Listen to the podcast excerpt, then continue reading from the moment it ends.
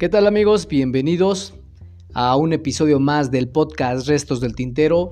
Les saludo desde la bella ciudad de Lagos de Moreno, Jalisco, catalogada como pueblo mágico. Mi nombre es Héctor Gómez. Es una noche ni cálida ni fría, está templada, es una temperatura muy agradable para aquellos que gustan de salir a caminar nocturnamente. Es un recorrido que puede ser de manera romántica, deseosa, llena de placer, con muchos arrumacos y no habrá necesidad de decirle a la pareja hazte para allá porque no hay tanto calor. El clima está a gusto como para estar conviviendo románticamente. Bueno, sin más preámbulo, comenzamos al episodio del día de hoy. Hoy vamos a leer un texto que se denomina Retrasos injustificados me acordaba de las manifestaciones que ha habido a lo largo del tiempo en diferentes ciudades del país por diferentes motivos. Últimamente la marcha contra la violencia. Eh, ha habido distintas manifestaciones, repito, en distintas ciudades del país y hay personas que sufren estas manifestaciones. Hay quienes no acuden a la manifestación como tal y se ven afectados. De ahí el texto Retrasos injustificados. Comenzamos, bienvenidos a su podcast Restos del Tintero.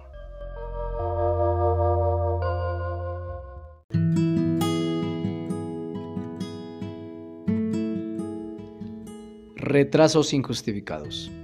Era temprano cuando salió de casa. Parecía que sería un buen día. Contactos nutricios a su alrededor. Clima agradable, sin viento, ni calor excesivo, un clima templado. Perfecto para deambular por la ciudad pero esta vez era diferente. Se dirigía al trabajo. Igual así disfrutaría del trayecto, pues la mañana le parecía agradable. Dobló la esquina para abordar el microbús que lo aproximaría a la ruta que lo dejaría más cerca de la fábrica.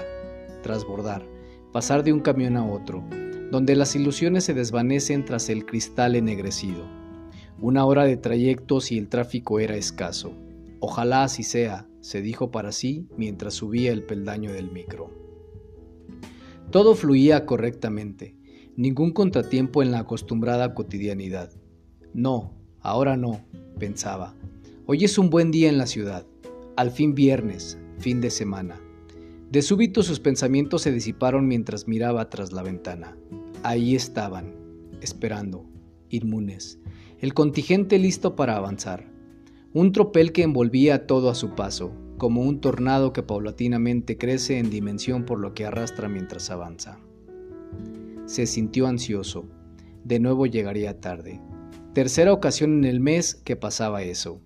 Su jefe no lo toleraría. Un retardo más y el descuento no se haría esperar. Las deudas tampoco. En fin, no le alcanzarían para mucho. Vio desvanecer el esfuerzo que durante 15 días manifestó con tanto ahínco.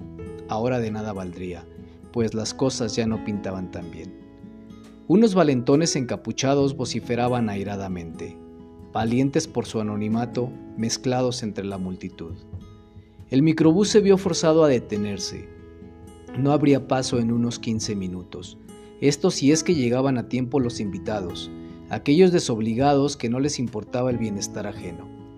Las prisas de la ciudad se tomaban un respiro. Para López no era así. Su ansia apenas comenzaba. Pensaba en los que realmente luchaban por la causa, pero se lamentaba de la posible ociosidad del movimiento. Inquieto, se acercó al conductor. ¿No es posible tomar otra ruta? preguntó temeroso, sensación que el chofer asentó al contestar con una rotunda negativa. Al parecer no era el único afectado.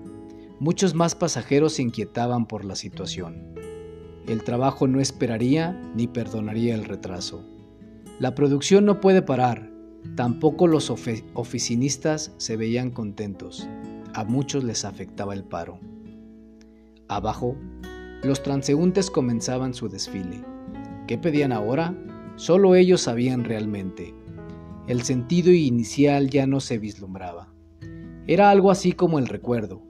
Las cosas no fueron como se recordaban ya existía algo que lo distorsionaba, el recuerdo del recuerdo.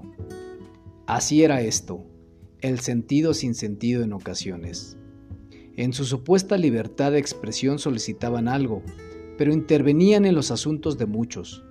cosa que no les inmutaba, pues la injusticia reclamaba socavaba una injusticia de orden social. Por la falta de respeto hacia aquellos que sufrían por las protestas, o no por ello, sino por las consecuencias de estas. Algunos sindicalizados involucrados en la marcha seguirían cobrando su salario. La gente se aglomeraba, la mayoría estudiantes, sin sentido aún de la responsabilidad al aceptar un empleo, de la constante necesidad de llevar el pan a la mesa. El que no trabaja no come en un país donde la oportunidad laboral es para unos cuantos. Entonces era indispensable conservar el puesto, aunque mal pagado, brindaba una sensación de seguridad al empleado.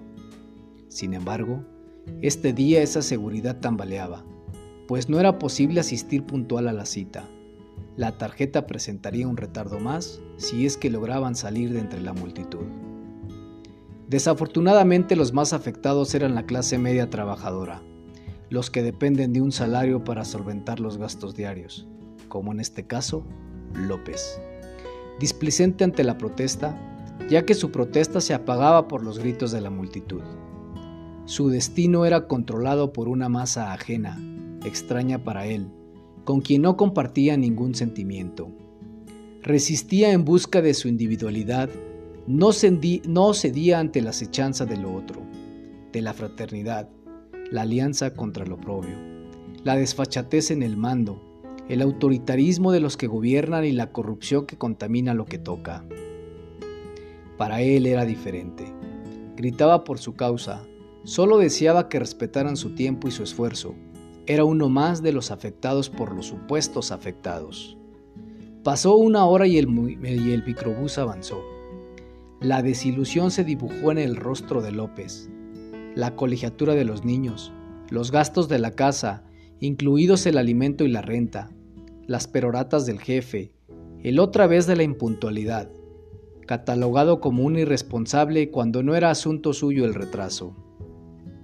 Estas y muchas cosas más pensaba cuando se distraía con la panorámica a través de la ventana ennegrecida por la irracionalidad. Mientras abordaba el urbano que lo llevaría a su destino, los de abajo marchaban, unos en paz y otros no tanto. López iba arriba, cuando en realidad se, se encontraba a merced de los protestantes. Una injusticia más, ¿acaso sería necesario protestar? Iniciar una marcha suplicando el respeto ajeno no iba en contra de las protestas, pero sí de sus consecuencias que lo afectaban directamente. Los paros que bloqueaban sus aspiraciones de una vida placentera donde pudiera sacar adelante a su familia sin la constante preocupación por el dinero, satisfacer las necesidades básicas, estar cómodo, tranquilo, sin la presión de los arrendatarios. Llegó al trabajo media hora tarde a tiempo para no checar después del horario permitido que inmediatamente lo mandaría de regreso a su casa. No le importaba, pues la falta ya estaba registrada. Su tercer retardo, igual a una falta consumada. Trabajar sin paga, faltaba más. El reproche de su jefe, otra vez tarde, López, carajo, ya ni la muela. ¿Para qué intentar justificar? Las protestas no resuelven los retardos injustificados.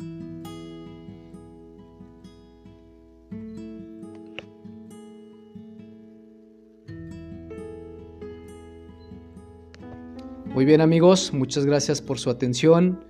En este episodio del podcast Restos del Tintero me despido de ustedes, amigo y servidor Héctor Gómez. El texto se llamó Retrasos Injustificados, conmemorando las protestas y las marchas que continuamente afectan la circulación de nuestro país. Muchas gracias. Hasta la próxima.